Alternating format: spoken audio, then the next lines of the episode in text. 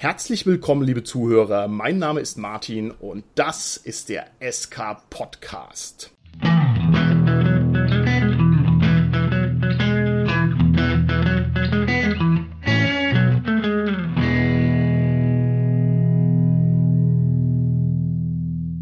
Wir machen heute wieder eine Interviewfolge und immer wenn man denkt, man hat so das Ende der Fahnenstange erreicht, was die Interviewgäste angeht, dann tut es einen Donnerschlag und man bekommt einen Gast, den man kaum beschreiben kann. Derjenige, den ich heute interviewe, der ist nicht nur ein wegweisender Künstler und Macher im Bereich der Rollenspiele, nein, er ist auch der Besitzer des ersten Fachgeschäfts für Abenteuerspiele überhaupt in Deutschland gewesen. Und auch das ist nur Kleinkram im Bereich seiner Meriten. Er ist unter anderem auch der Verleger für einen jungen jungen und aufstrebenden Künstler, den vielleicht der ein oder andere unserer Hörer kennt, mit dem Namen George R. R. Martin, der eine kleine Literatur- und Fernsehserie produziert hat mit dem Namen Game of Thrones. Und auch das, ja, eher Kleinkram, wenn man mal genauer drüber nachdenkt, denn der Mann, der heute bei mir im Interview ist, hat außerdem nebenher ganz locker mal das schwarze Auge erfunden, als wär's nix. So, und auch das ist noch nicht der Gipfel des Ruhms, sondern der Gipfel des Ruhms besteht darin, dass es sich hierbei um den Prometheus der Rollenspiele handelt, nämlich denjenigen, der das Rollenspiel überhaupt erst über den Atlantik nach Deutschland gebracht hat. Das heißt, ohne den Mann, mit dem ich heute die Ehre habe zu sprechen, gäbe es hier überhaupt gar kein Rollenspiel. Und deswegen bin ich ganz glücklich, heute bei mir begrüßen zu dürfen den Werner Fuchs. Hallo Werner. Hallo. Habe ich es halbwegs korrekt aufgezählt, was du für tolle Sachen gemacht hast? Gut, dass du mich nicht sehen kannst. Ich bin äh, rot angelaufen. Also ein bisschen hast du schon übertrieben. Bestimmt wäre das Rollenspiel auch ohne mich nach Deutschland gekommen. Es gab ja auch schon deutsche Ansätze vorher. Aber erstmal zu meiner Person. Ich bin Jahrgang 49 im schwäbischen Aalen geboren, 68 nach Düsseldorf umgezogen, um genau zu sein nach Erkrath, einem Vorort von Düsseldorf, habe an der Ruhr-Universität Bochum studiert, und zwar Wirtschaftswissenschaften und danach in Düsseldorf Anglistik und Germanistik. Beide Studiengänge habe ich nicht beendet. Ich habe auf Lehramt studiert, wie wir eigentlich alle, meine Frau, ihr Bruder Ulrich Kieso und dessen Frau. Aber nur meine Frau ist tatsächlich im Endeffekt dann auch Lehrerin geworden. Und das ist ein großes Glück für die Rollenspielszene, ja? Insofern, ich freue mich drüber. Ja, ich muss ganz ehrlich sagen, ich habe auch nicht so richtig Bock darauf gehabt, obwohl man sagt mir einen messianischen Charakter nach. Und das ist ja nicht so ganz schlecht, wenn du dann Lehrer bist und anderen Leuten einen vom Pferd erzählst. So, zum Spielen bin ich schon sehr, sehr früh gekommen. Ich habe als Kind viel gespielt. Ich kann sehr, sehr gut allein sein und mein Opa lag zwei Jahre im Krankenhaus. Der war Eisenbahner von Beruf und daher hatte meine Oma einen Freifahrtsschein und ich war so klein noch, dass ich sowieso nichts gekostet hätte. Wir sind da zwei Jahre lang fast jeden Tag hingefahren. Ich hatte einen Baukasten mit Klötzchen und ich habe zwei Jahre lang mit diesen Klötzchen gespielt. Okay, gut. Danach, als ich so vielleicht acht oder neun war, habe ich mich für die Ritterfiguren von Hauser begeistert. Die kennen sicherlich viele Leute noch. Das ist eine ganz großartige Sache gewesen. Der George Martin ist beispielsweise auch ein großer Fan von, von diesen Dingern. Bei uns in Aalen hatte das örtliche Spielegeschäft ein ganz großes Fenster, bestimmt auf drei Meter Länge und anderthalb Meter Tiefe, mit einer Burg ausgestattet, ein Riesenszenario mit Belagerungstürmen, mit Tornagern, das gab es damals alles als Beiwerk. Und das hat mich völlig umgehauen. Das hat mich also dermaßen geflasht. Die Figuren waren scheißteuer, ne? also ohne da richtig ans Taschengeld zu gehen, hat man da nichts erstehen können. Die haben 1,75 und 1,95 gekostet. Und ich, was weiß ich, ich hatte da vielleicht eine Mark Taschengeld in der Woche oder 50 Pfennig, wenn überhaupt. Ne? Das hat einen großen Eindruck auf mich gemacht. Ich habe aber auch gerne Brettspiele gespielt und habe auch, ja, sammeln ist vielleicht zu viel gesagt, aber ich hatte, bis ich aufs Gymnasium kam, bestimmt 15, 20 verschiedene Brettspiele, die ich teilweise modifiziert habe. Okay, kann ich kurz nachfragen, was das ungefähr für Brettspiele waren? Was hat man damals gespielt? Ich hatte eins, das hieß Olympia 10 Kampf, Olympia 5 Kampf. Also das Beste, das hat mir selber nicht gehört, aber einem Freund, das ist eins der besten Spiele, was ich je gesehen habe. Das war ein Parcours für Springreiten und das hat man mit Flohhüpfen gespielt. und Da hast du alles gehabt. Du musstest natürlich die Decke, den Untergrund, den musstest du selber mitbringen. Das war in der Spiel der Schachtel natürlich nicht mit drin. Aber es wurde auf dem Teppich gespielt und das waren dann, weiß ich nicht, Kombinationssprünge, ein bisschen auch so wie Minigolf, ne? dass man beispielsweise auf ein Hindernis hochhüpfen musste mit dem, mit, der, mit dem Floh und dann wieder runter. Ne? Und das Ganze war dann so geregelt, dass du mit gewonnen hast, wenn du die wenigsten Aufnahmen hattest quasi. Okay, also okay. Auch wie beim Minigolf. Und das war so schön gemacht, ne? also mit so Boxerstangen und so in rot-weiß bemalt und also toll, ne? Habe ich nie wieder gesehen später. Ich habe Tip-Kick gespielt. Das hat mir auch großen Spaß gemacht. Später habe ich dann, als ich am Gymnasium war, Kicker oder Flipper bevorzugt. Beim Bier dann in der Kneipe. Also das Tip-Kick kenne ich auch jetzt Ja. noch. Das existiert noch, das ist noch nicht völlig verschwunden von der Oberfläche des Planeten. Sehr schön. Das ist toll, ja. Im Jahr 2000, als George Martin in Deutschland war, haben wir am Stand von Meek auf der Essener Messe eine Partie miteinander gespielt. Hervorragend. Also ich denke, man kann schon sagen, ne, du bist ja schon so ein bisschen ein Kumpel vom George Martin. Und Ja. jetzt, wo ich dich interviewe, da sind ja wir beide auch irgendwie Kumpel. Ne? Das heißt also, wir Ja. drei sind also eigentlich eine Gruppe von Kumpeln. Ne? Du, ich und der George. Richtig? Ja, ja, wenn du das so liest, sicher, natürlich. okay. Mit der Spielerei ging das bei mir weiter. Als ich nach Erkrath umgezogen war, habe ich in Düsseldorf in einem Buchladen am Karlsplatz Spiele entdeckt, die den Nachbrenner bei mir eingeschaltet haben. Das waren die Spiele von 3M. Ich weiß nicht, ob dir das noch was sagt. Doch, das kenne ich. Also ein Ja, Spieleverlag halt, ne? Die sind hinterher dann teilweise von Avalon Hill aufgekauft worden oder übernommen worden. Und legendär waren die Sportspiele von 3M. Schweineteuer damals auch, 58 Mark haben die gekostet, hatten aber den Spielplan quasi als Umschlag um die Schachteln rum. Die Sportspiele waren so eine Flachboxen. Zwei davon gehören zum Besten, was ich je in den Fingern hatte. Okay.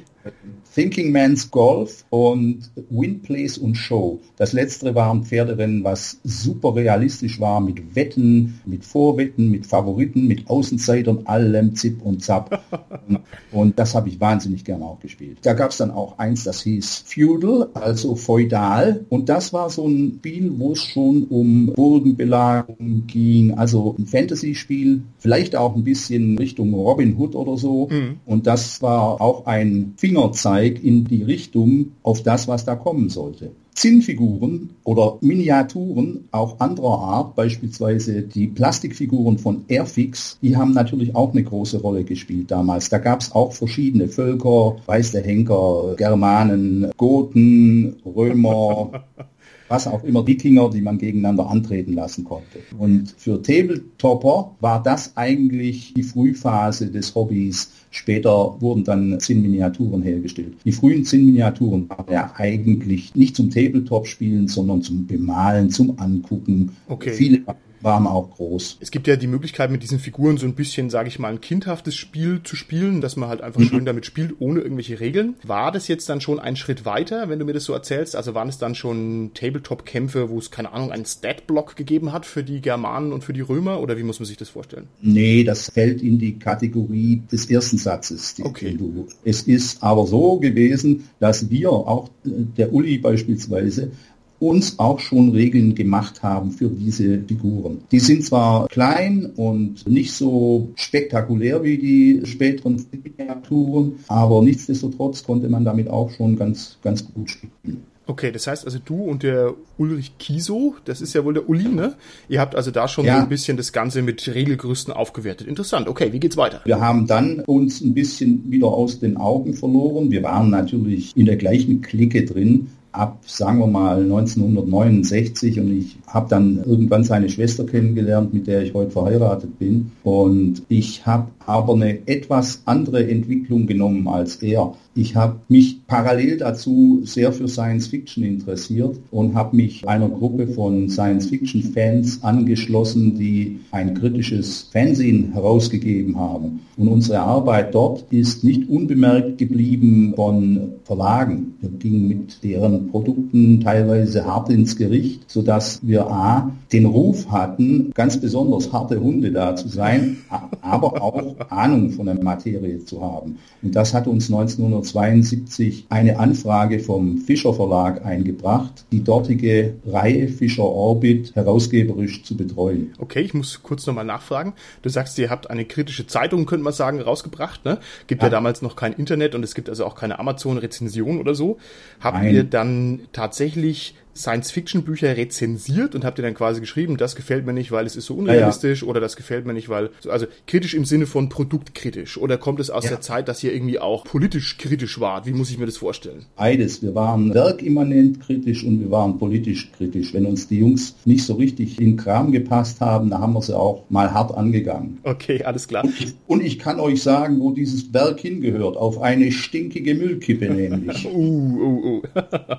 Was habt ihr für eine Reichweite damals gehabt? Also wenn man auf euch aufmerksam werden kann, heißt es ja, ihr müsst ein paar Sachen verkauft oder verteilt haben. Wie muss man sich das vorstellen? Wir haben uns nicht als Fanzine gesehen, sondern als Semi-Pro ziehen. Also am Schluss war die Auflage bei 2000 oder so. Okay, Respekt. Was gar nicht so schlecht war, natürlich. Und diejenigen, die mit der Materie verknüpft waren, also Verlagsleute, die haben das gelesen. Also einmal hat der Herr Stecher vom Heine Verlag, der Chef quasi, uns gefragt, wenn ihr uns so hart rannehmt bei euren Besprechungen, bei euren Rezensionen, wieso erzählt er uns dann eigentlich nicht, was wir bringen sollen? Und das hat mich natürlich verwundert, weil ich nie gedacht hätte, dass man auf uns hört. Ne? Wir hatten unseren Spaß dabei. Es standen natürlich auch wirklich kluge Sachen da drin. Wir hatten einen Haufen echte Spitzenleute auch dabei, die auch gut schreiben konnten. Aber auf der anderen Seite haben wir rumgepunkt, mhm. die Schwarte krachte. Ne? Was hat dich dazu motiviert, sowas herauszubringen? War das einfach nur die Lust daran, ein bisschen an dem Betrieb teilhaben zu können? Oder hattest du darüber hinausgehend noch andere Ziele oder Wünsche damit verbunden? Nö, ich habe mich halt zu denen hingezogen gefühlt, weil die sich mit einer meiner Lieblingsbeschäftigungen beschäftigt haben. Ne? Die haben alle viel gelesen, die haben auch Rezensionsexemplare geschenkt bekommen. Ich war da einer der jüngsten. Herausgeber war übrigens der Hans-Joachim Albers, mit dem ich später Fantasy Productions gemacht habe und das Schwarze Auge mitgeschrieben habe. Ja, da habe ich also jetzt hier schon schöne Name-Droppings gehört. Also wir haben schon den Uli Kiese und den Hans-Joachim Albers. Da werden wir auf beide noch ausführlich zurückkommen. Das ist schon toll. Wie geht's weiter? Du hast erfolgreiche Fanzines rausgebracht und hast dadurch Aufmerksamkeit erregt. Ja, das Sprungbrett war natürlich die Lektorenschaft. Also wir waren zu Hause geblieben geblieben. Wir sind nicht nach Frankfurt zum Fischer Verlag gezogen, sondern haben einen Roman im Monat gemacht bei denen. Das war zur Zeit, wo ich in Düsseldorf studiert habe und auch natürlich dadurch ein ganz nettes Zubrot monetäres Zubrot. Mhm. Ich habe natürlich auch da angefangen, selbst zu übersetzen. Meine Kollegen, die habe ich dann teilweise da auch als Übersetzer untergebracht. So hat auch der Uli Kiso schon 1972 im Fischer Verlag eine Übersetzung in einem der Bücher. Es war eine Anthologie, also ja, es war eine Kurzgeschichte, die er übersetzt hat. Okay. Um diese Zeit habe ich alles Mögliche probiert und meine Partner von der Science Fiction Times auch mit Ronald Hahn und Hans-Joachim Alpers. Wir haben zu dritt dann die Agentur Utoprop gegründet. Einer der ersten Autoren, den wir fast gekriegt hätten, war Stephen King. uh, okay. Warum hast Ab du den nicht bekommen, lieber Werner? Wieso ist der dir durch die Lappen gegangen? Das ging so. Wir hatten einen gewissen Kirby McCauley angeschrieben in Chicago, literarischer Agent, was ungewöhnlich ist, denn die literarischen Agenten sitzen meistens an der Ostküste. Die Filmagenten sitzen sitzen an der Westküste, weil Hollywood da ist. Aber in New York sind die Verlage. Macaulay schrieb uns, ich muss jetzt mich auf mein Berufsleben einrichten und ich ziehe nächste Woche nach New York. Aber vorher muss ich noch kurz nach Hollywood, weil gerade ein Film ansteht von meinem neuen Mann Stephen King. Der Film heißt Carrie. Und da haben wir gedacht, na, das ist ja klasse. Wenn wir uns diesen Agenten krallen können, noch besser als einzelne Autoren, ist ja ein ganzer Stall von Autoren. Wenn man sich mit einem amerikanischen Agenten so kurz schließt, dass man ihn komplett mit seiner ganzen Horde vertreten kann, Das ist natürlich wirklich Bonanza. Aber es hat nicht sollen sein. Er hat uns auch schon am Anfang gesagt, beim ersten Briefwechsel, es ist noch ein anderer deutscher Agent im Rennen und er wird sich zwischen uns beiden unterscheiden. Der andere Agent war der Tom Schlück aus Hannover, aus Garbsen, der eigentlich in Deutschland die ganzen Science-Fiction-Reihen initiiert hat. Er hat nämlich mehr Cover-Artists und Autoren gehabt, als dass er sie unterbringen konnte. Und dann hat er bei mehreren Verlagen Folgendes gemacht. Er hat seinen Künstler Eddie Jones da vorgestellt und hat gesagt, macht doch eine Science-Fiction-Reihe. Ich versorge euch mit den nötigen Titelbildern. Die Autoren, da braucht ihr euch auch nicht drum kümmern. Könnt ihr auch von mir alle haben. Und so hat er das gemacht mit Bastei, Fischer, Drömer, Knauer und Möwig. Also alles außer Heine und Goldmann ist eigentlich Tom Schlücks Wühlarbeit. Also abgeschlossen hat Kirby McCauley leider mit Tom Schlück und damit war Stephen King auch bei Tom Schlück. Und wir guckten in den Mond. Aber so schlimm war das nicht, weil, wie gesagt, ein paar Monate später hat George R. R. Martin auf unsere Briefe geantwortet und seither bin ich sein literarischer Agent für Deutschland. Sehr schön, alles klar. Okay, super. Das bedeutet, du warst also erstens schon produktiv tätig in der ganzen Szene, hast zweitens Connections nach Übersee gehabt, die ja schon atemberaubend sind, auch zu der Zeit damals. Dann möchte ich dich jetzt hier nochmal ganz direkt auf den Kopf zu fragen. Wo kommt denn um Gottes Willen das Rollenspiel überhaupt her? Und wenn du uns das nicht sagen kannst, dann kann das keiner auf der ganzen Welt. Also bitte halte dich nicht zurück und sag uns alles, was es da zu wissen gibt. Also im Prinzip kommt es natürlich vom Kinderspiel. Wenn man im Sandkasten vorgibt, ein anderer zu sein, ist das schon Rollenspiel. Das ist doch ganz klar. Wir haben Rollenspiel in allen möglichen Bereichen. Im Theater, das liegt natürlich nahe. Da spielt man eine Rolle. Im Film spielt man auch eine Rolle. Die andere Komponente ist das Rollenspiel in der Psychologie, Pädagogik. Ne? Gibt auch Rollenspiele in der Erotik.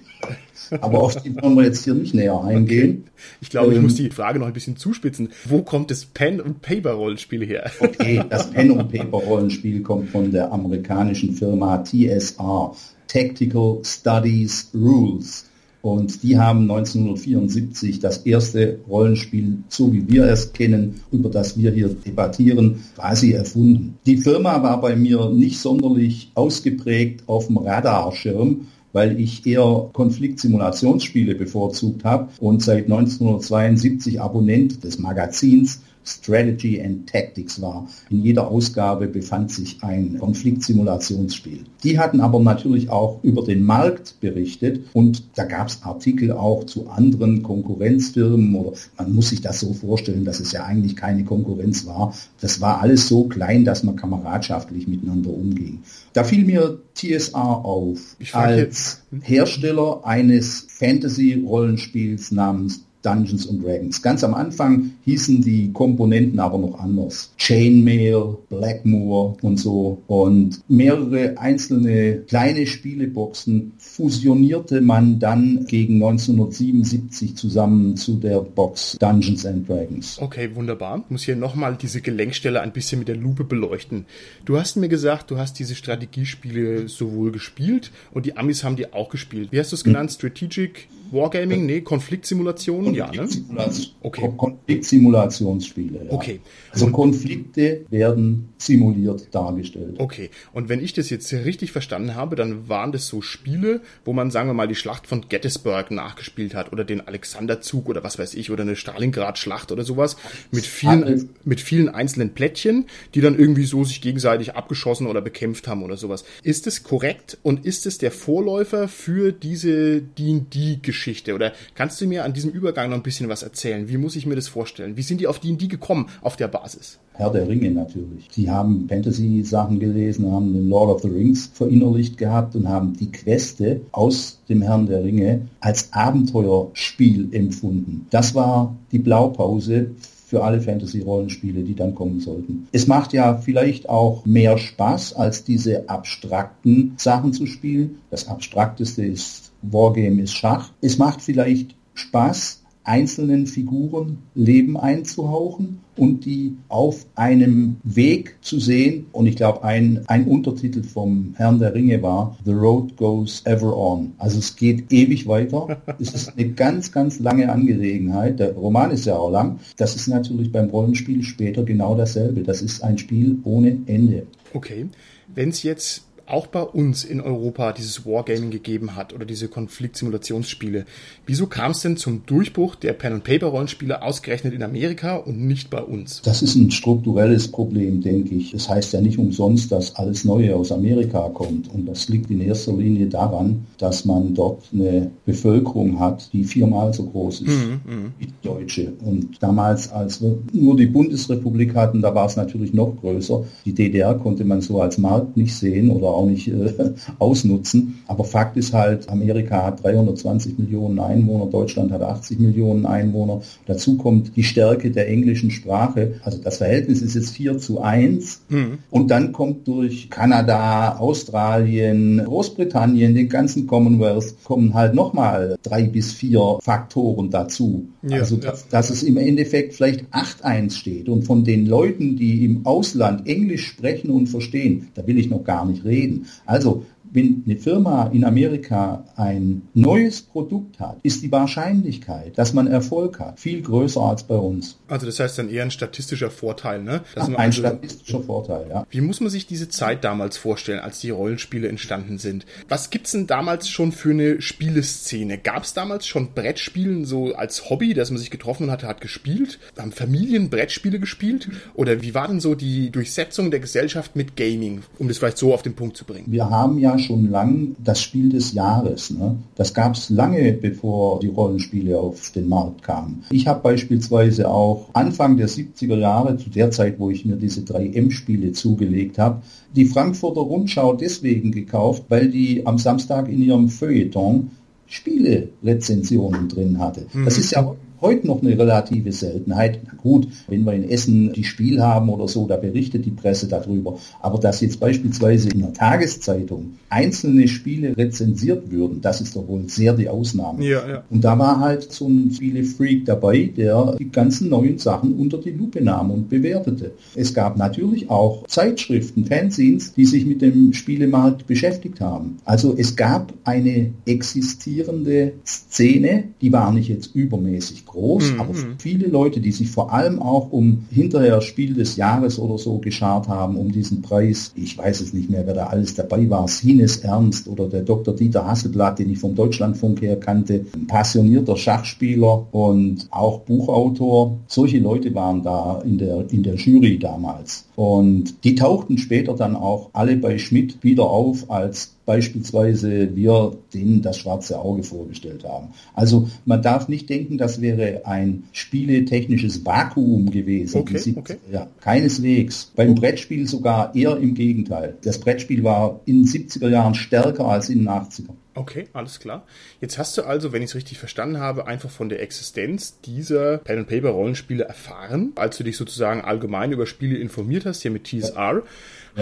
Wie bist du denn draufgekommen, dass es sich dabei um einen Knaller handelt? War das ein Glückstreffer oder lag das in der Luft oder hast du das gerochen oder wie kommst du da drauf? Das habe ich abgelesen in der Zeitschrift Strategy und Tactics, da hatten die jedes Jahr die Entwicklungen in ihrem Hobby, ja. Und da sind die Umsätze der Firmen veröffentlicht worden. Wow. Und bei TSR war das so. 1977 hatten die 455, ich sag jetzt mal, das muss nicht ganz genau ja, stimmen, ja. 450.000 Dollar Umsatz. 1978, da ist die erste D&D-Box voll auf dem Markt gewesen. 5 Millionen Umsatz. Also verzehnfacht in einem Jahr. Okay. Im nächsten Jahr, 79, hatte die Firma 17 Millionen Umsatz. Und dann 80, 25 Millionen Umsatz. Also eine steil ansteigende Kurve. Und da habe ich gedacht, Sapperlot, da ist was los. Da spielt sich was ab. da könnte was drin sein. Okay, und genau um diese Zeit haben wir uns unseren Fantastic Shop umgestellt. Von Romanen, von Comics, von Sekundärliteratur hat man auch hin zu Spielen. Ich habe mit dem Bernd Holz zusammen den kompletten Inhalt an Wuppertaler Kollegen verkauft und wir haben von einer Firma in Rottgau deren Spielelager übernommen. Und das war ja für die Szene und für die Rollenspieler der entscheidende Schritt und der Glücksgriff, den wir getan haben. Vorher hatten wir Konkurrenz. Es gab die andere Comicläden in Deutschland, auch welche, die schon vor uns existiert haben, klar. Aber es gab keinen Laden für Abenteuerspiele. Es gab nur Spielegeschäfte, die maximal Familienspiele hatten und noch nicht mal sich an diese komplizierten 3M-Spiele dran getraut haben. Und über Nacht hatten wir eine gute Basis, weil wir auch die Kundenkartei dieser Firma mitgekauft haben. Das war damals der Deutschlandvertreter von Avalon Hill, eigentlich der Marktführer für diese Strategiespiele. Mhm. Und als ich mitgekriegt habe, dass das Blatt sich wendet in Amerika zum Vorteil der Rollenspiele, dass plötzlich einer da ist, ein dicker Fisch im Teich, der die anderen schluckt und andere den auch nachmachen wollen, da war mir klar, dass man da mehr drauf setzen muss. Okay, ich habe mit Rollenspiel 77 angefangen, mit einem Spiel der Firma Game Designers Gamers Workshop, Amerika, nicht zu verwechseln mit Games Workshop in England. En Garde hieß das, also Musketier, Musketier spielt zur Zeit von Richelieu und Ludwig XIV. Ne? Und das konnte ich gut allein spielen, weil es Solo-Spiel erlaubt hat. Obwohl es ein Fechtspiel war, konnte man sehr schön die Charaktere auswürfeln und sich gut damit vergnügen. Hinterher haben wir von derselben Firma deren Science-Fiction-Rollenspiel Traveler ins Deutsche übersetzt. Habt ihr da damals unmittelbar kapiert, was Pen und Paper Rollenspiel ist?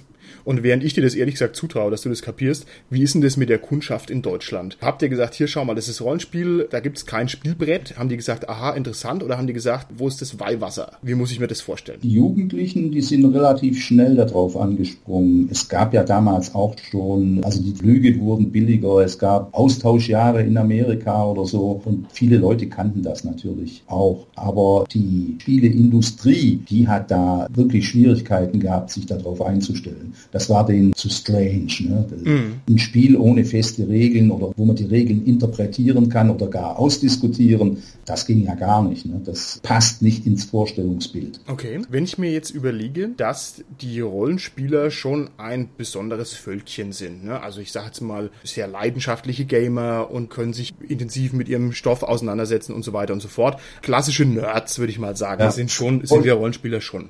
Jetzt ist Wollte es, ich gerade sagen, slightly nerdy. slightly bis saftig nerdy, genau. Also auf dieser Skala. du denkst jetzt natürlich an die Dialoge in der Straßenbahn, wo der eine sagt, und dann habe ich mit meinem Bietenhänder diese Gruppe von Orks so richtig aufgemischt, dass die Köpfe durch die Gegend flogen und so. Und die Oma nebenan, die denkt, was, wo bin ich denn hier reingeraten? Genau, genau. Also, um meinen Gedanken noch zu landen. Also, ich bin ja selber Nerd, ne? Und ich weiß schon, wie das eben so funktioniert heutzutage, was so uns Nerds sozusagen ausmacht.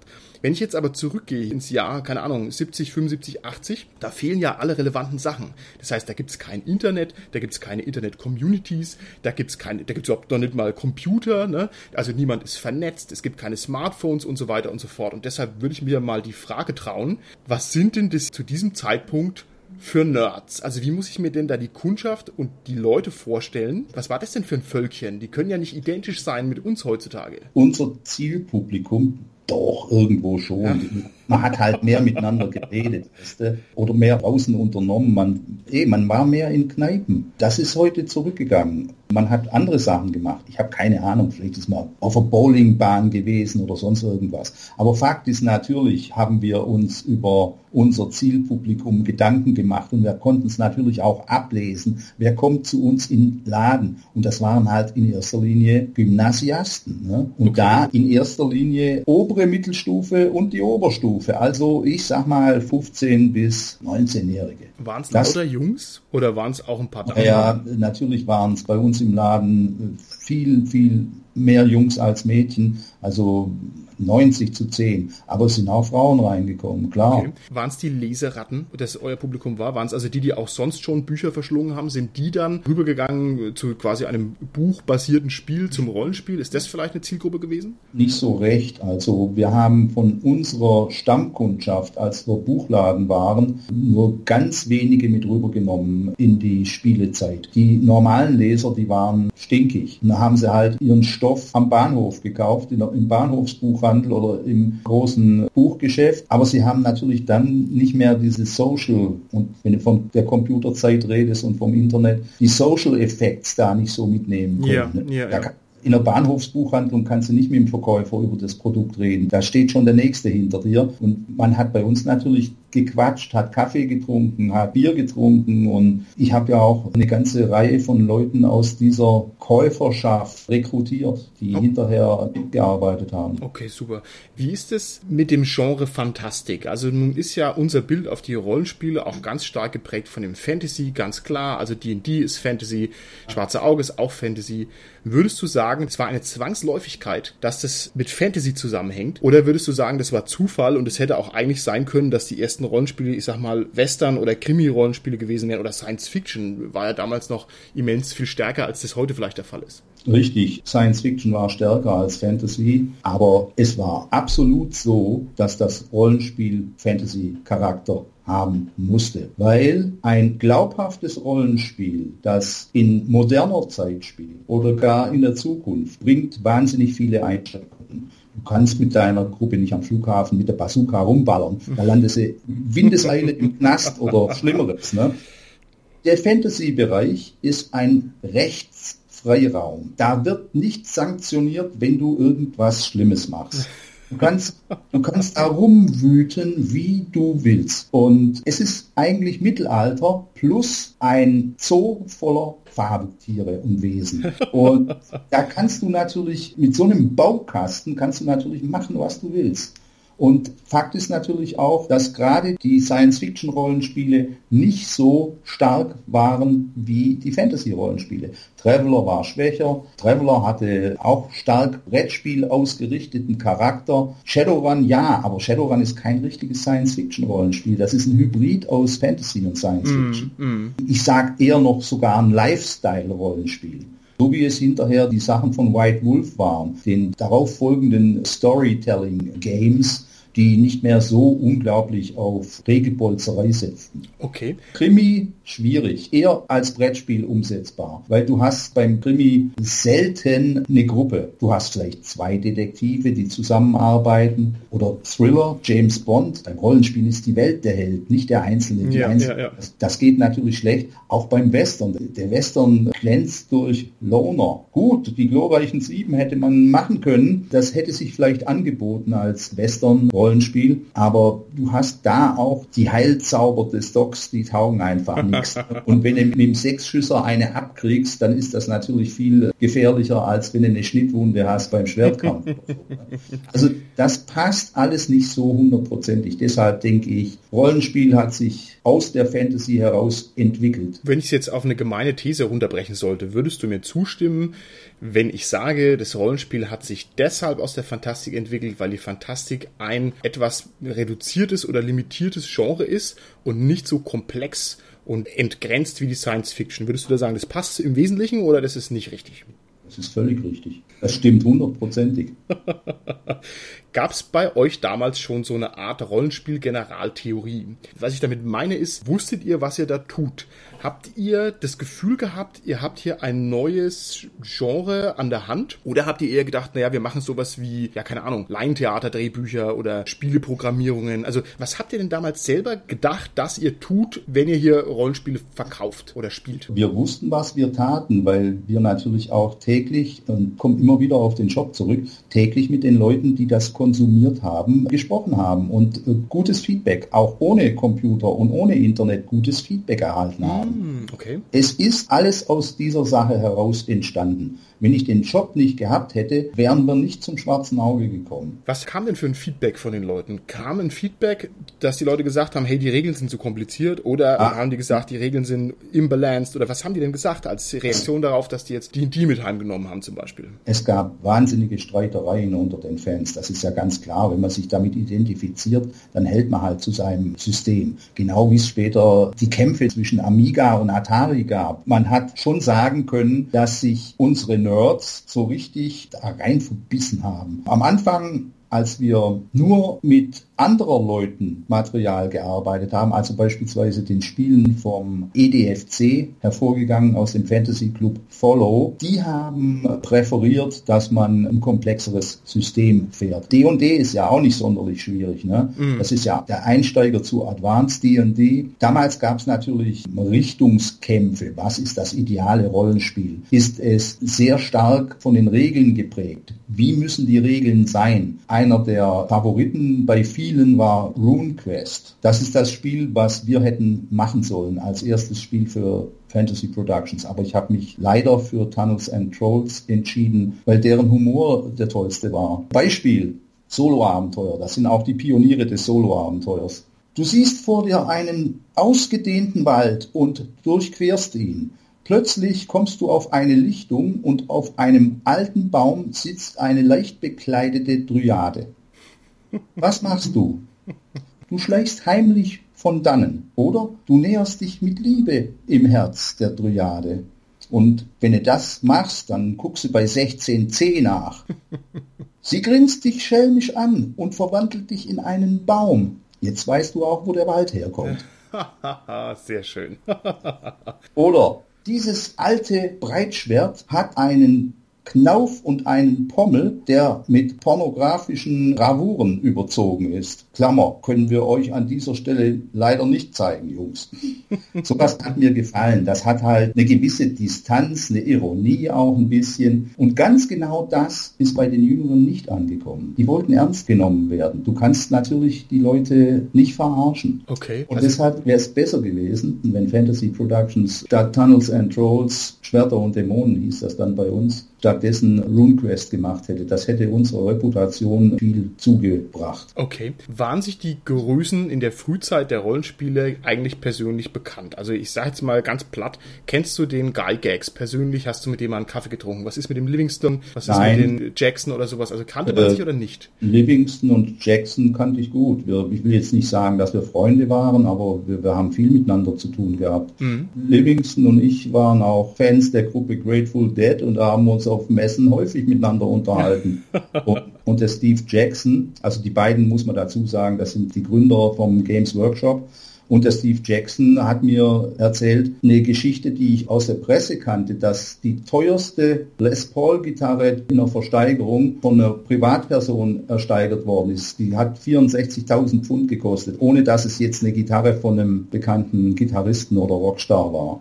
Und dieser Käufer war der Steve Jackson. Ich wollte auch mal eine Gitarre haben wie Peter Green. Er hatte das Geld für solche Scherze und mich auch mehrfach gefragt, ob ich ihm helfen könnte. Es gab irgendwann mal mal in den 90er Jahren ein Telefonspiel, wo du deine Entscheidungen an der Telefontastatur eingegeben hast. Und der Michael Johann und ich haben das übersetzt für den Steve. Wie turbulent waren denn damals die Zeiten? Also wenn ich mir jetzt vorstelle, es ist ein neues Produkt, dafür gibt es eigentlich noch keinen Markt. Wir haben jetzt hier D&D, was irgendwie so den Standard setzt oder so eine klare Linie mal vorgibt. Gab es ständig Neuentwicklungen? Hast du da den Überblick behalten können? Hast du viele Systeme gelesen, getestet, diskutiert? Oder wie muss ich mir da so den Markt vorstellen? Ja, auf der Angebotsseite? Ich sag mal, bevor wir uns mit TSR getroffen haben, was im Jahre 1982, 83 stattfand, in der Zeit der ganz frühen 80er Jahre hatten wir im Fantastic Shop 70 verschiedene Rollenspielsysteme. Wow.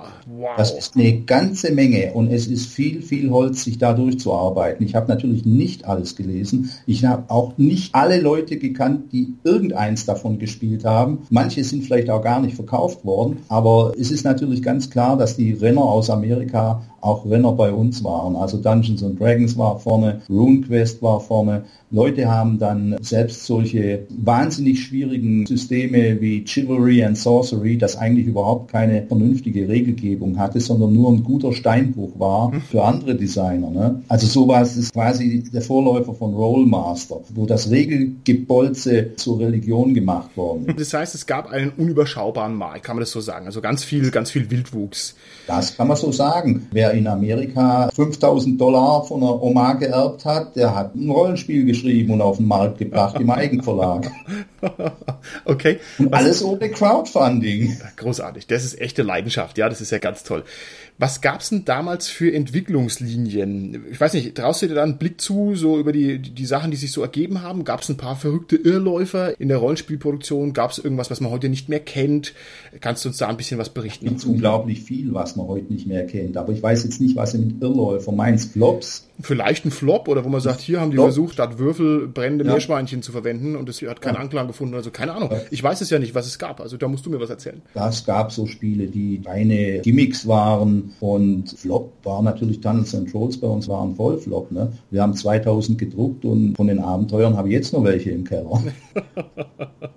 die Linien, also richtige Linien glaube ich nicht, man kann das nicht als Linien bezeichnen, die hat es auch nicht gegeben. Es gab das, was CSR gemacht hat, und dann haben andere versucht, so gut wie es geht, eigene Produkte herzustellen, Konkurrenz zu machen dieser Firma, was von dem Kuchen abzuhaben. Und das hat ja auch funktioniert. Ne? Andere wie FASA, mit denen wir später kooperierten, später White Wolf, haben ja dann irgendwann TSR auch den Rang abgelaufen, was Coolness angeht. Mhm. Die Entwicklung ist eigentlich so, vom spielbaren Fantasy-Abenteuer mit wenig Regelwerk hin zum spielbaren Fantasy-Abenteuer mit viel Regelwerk und dann ist der Markt saturiert und es kommen keine neuen Leute dazu. Es dauert viel zu lang, bis man da drin ist. Deshalb ist man wieder zurückgegangen und hat gesagt, wir machen es einfacher und wir gehen hin zum Erzählspiel. Mhm. Das kann man auch viel einfacher schreiben. Wie sind denn die alteingesessenen Verlage damit umgegangen, dass jetzt eine neue Literaturform da ist, die sich also auch in Buchform verkaufen lässt und die offensichtlich eine exponentielle Wachstumskurve hat? Haben die irgendwie darauf reagiert? Das hat natürlich eine Weile gedauert, bis die Verlage das überhaupt mitbekommen haben. Die haben es eigentlich erst mitbekommen, wo wir, Trömer Knauer und Schmidt-Spiele, beim Erwerb von Dungeons und Dragons zur Seite stehen wollten. Das war auf der Spielemesse in Nürnberg 1983. 1989. Und erst da haben diese Verlage das überhaupt mitgekriegt. Wir waren ja underground. Ne? okay, schön, dass du das sagst. Ich weiß gar nicht, ob ich mich das äh, fragen traue, aber ich denke schon, so von der zeitlichen Perspektive ist das alles ein bisschen im Kielwasser der 68er, wenn ich mir dieses Statement rausnehmen darf.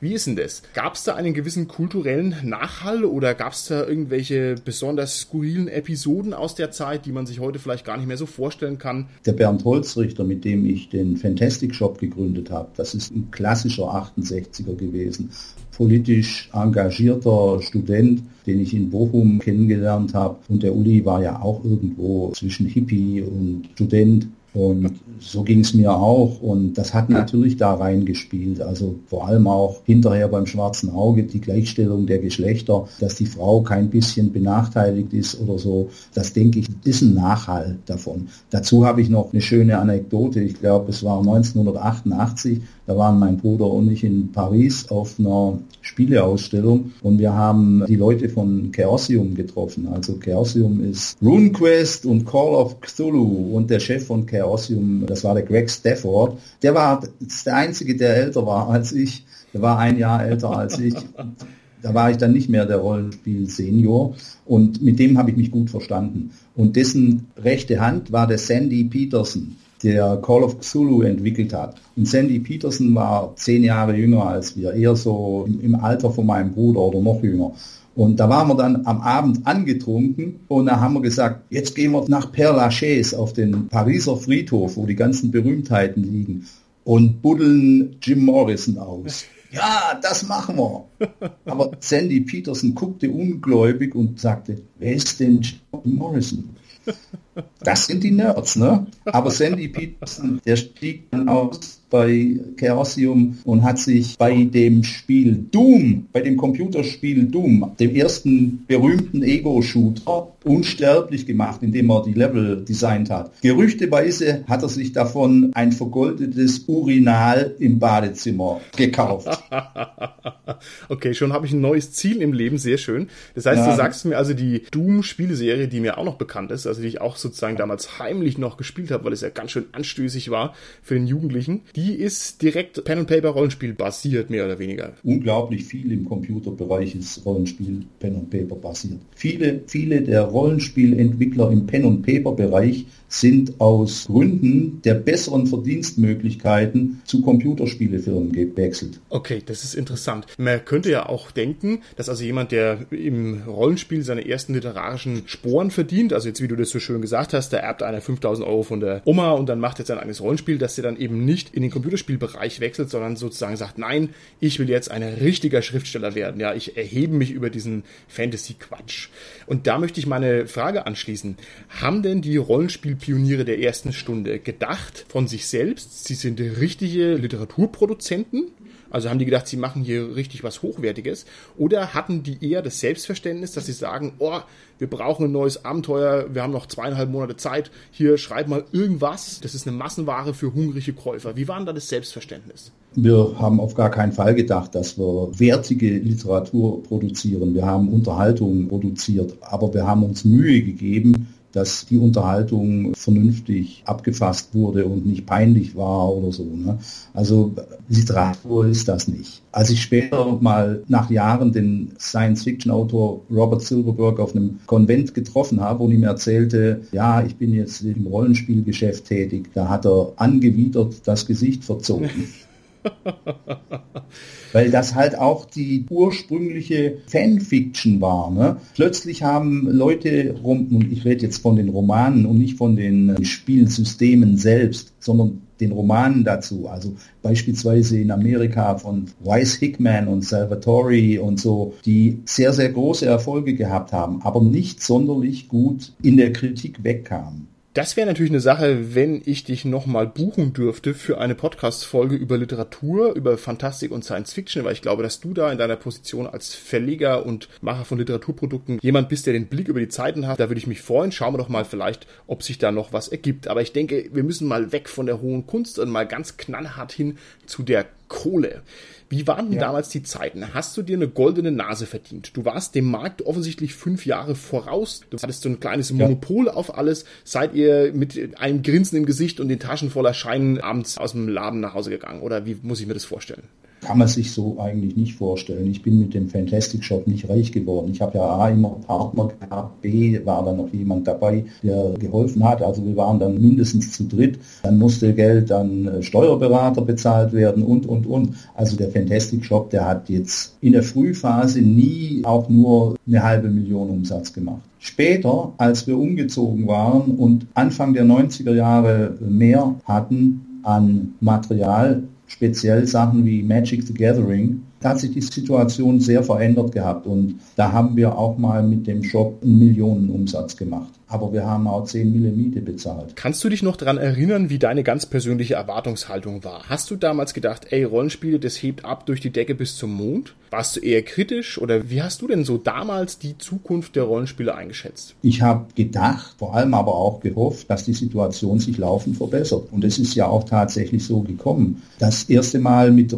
Rollenspiel Geld verdient habe ich natürlich, als wir für Schmidt das schwarze Auge entwickelt haben. Danach ging es ja auch mit Fantasy Production Los. Und das war dann einfach mehr als dieser Shop allein. Der Shop war dann nur noch ein Outlet quasi für Fantasy Productions. Und die Szene, die sich danach entwickelte, in den 80er, in den 90er Jahren, die war ja von einem rasanten Wachstum geprägt. Als wir Großhandel gemacht haben, Anfang, Mitte der 90er Jahre, hat unser Verkaufsleiter eigentlich jeden Monat neuen Laden ausgerüstet, voll ausgestattet mit allem Pipapo weiß ich nicht, 25.000 Mark Material. Okay, Wahnsinn, wunderbar. Jeden Monat, ne? Und das gab dann halt auch fast in jeder größeren Stadt ein Geschäft, das sich auf so Sachen spezialisiert hat. Jetzt kratzen wir natürlich schon mit den Fingernägeln ein bisschen an der Tür, hinter der sich dann schlussendlich das schwarze Auge verbirgt. Einer deiner ganz, ganz großen Würfe, was, was die Rollenspielszene nicht nur bis heute massiv prägt, sondern auch was, was absolut alle alles umgekrempelt hat. Das werden wir selbstverständlich mit einer eigenen kompletten Folge würdigen und bedenken, und zwar mit der nächsten Folge, auf die ich mich schon ganz besonders freue. Jetzt sind wir so an dem Punkt angelangt, wo wir den notwendigen Cut machen müssen. Gibt es von deiner Seite aus noch im Rückblick auf diese wilde Frühzeit der Rollenspiele irgendwelche Einsichten oder Perspektiven, die du vielleicht noch gerne loswerden möchtest? Dinge, die man sich heute so gar nicht mehr vorstellen kann oder irgendwelche Besonderheiten oder Eigenheiten, von denen du meinst, sie müssten mal ausgesprochen werden. Jetzt ist ein guter Zeitpunkt. Ja, wie schon erwähnt, es ist halt ein Sprungbrett für viele Sachen. Wir haben mit der Rollenspielkultur die Anfänge der Fanfiction. Wir haben eine Triebfeder für Computerspiele. Alles Sachen, die hinterher populär geworden sind. Selbst das Lied von Eis und Feuer ist zu einem nicht unwesentlichen, ja, ich sag mal, Prozentsatz Rollenspiel beeinflusst weil genau die vorhin erwähnten Autoren Wise Hickman, Salvatore, es gab auch viele andere noch, die hat der George Martin gelesen und hat gesagt, meine Güte, das kann ich auch besser. Aber der war auch Rollenspieler und seine Frau hat mir mal gesagt, und dann habe ich's klackern und klickern hinter der Tür gehört und da hat der Kerl sich einen Charakter nach dem anderen ausgewürfelt, anstatt an die Hypothek zu denken. Sehr schön, ganz hervorragend. Okay, lieber Werner, dann danke ich dir ganz herzlich für den ersten Teil unseres Interviews und dann freue ich mich schon auf den nächsten Teil und dann, ja, sprechen wir uns in der nächsten Folge wieder. Bitteschön, ich freue mich auch auf die nächste Folge.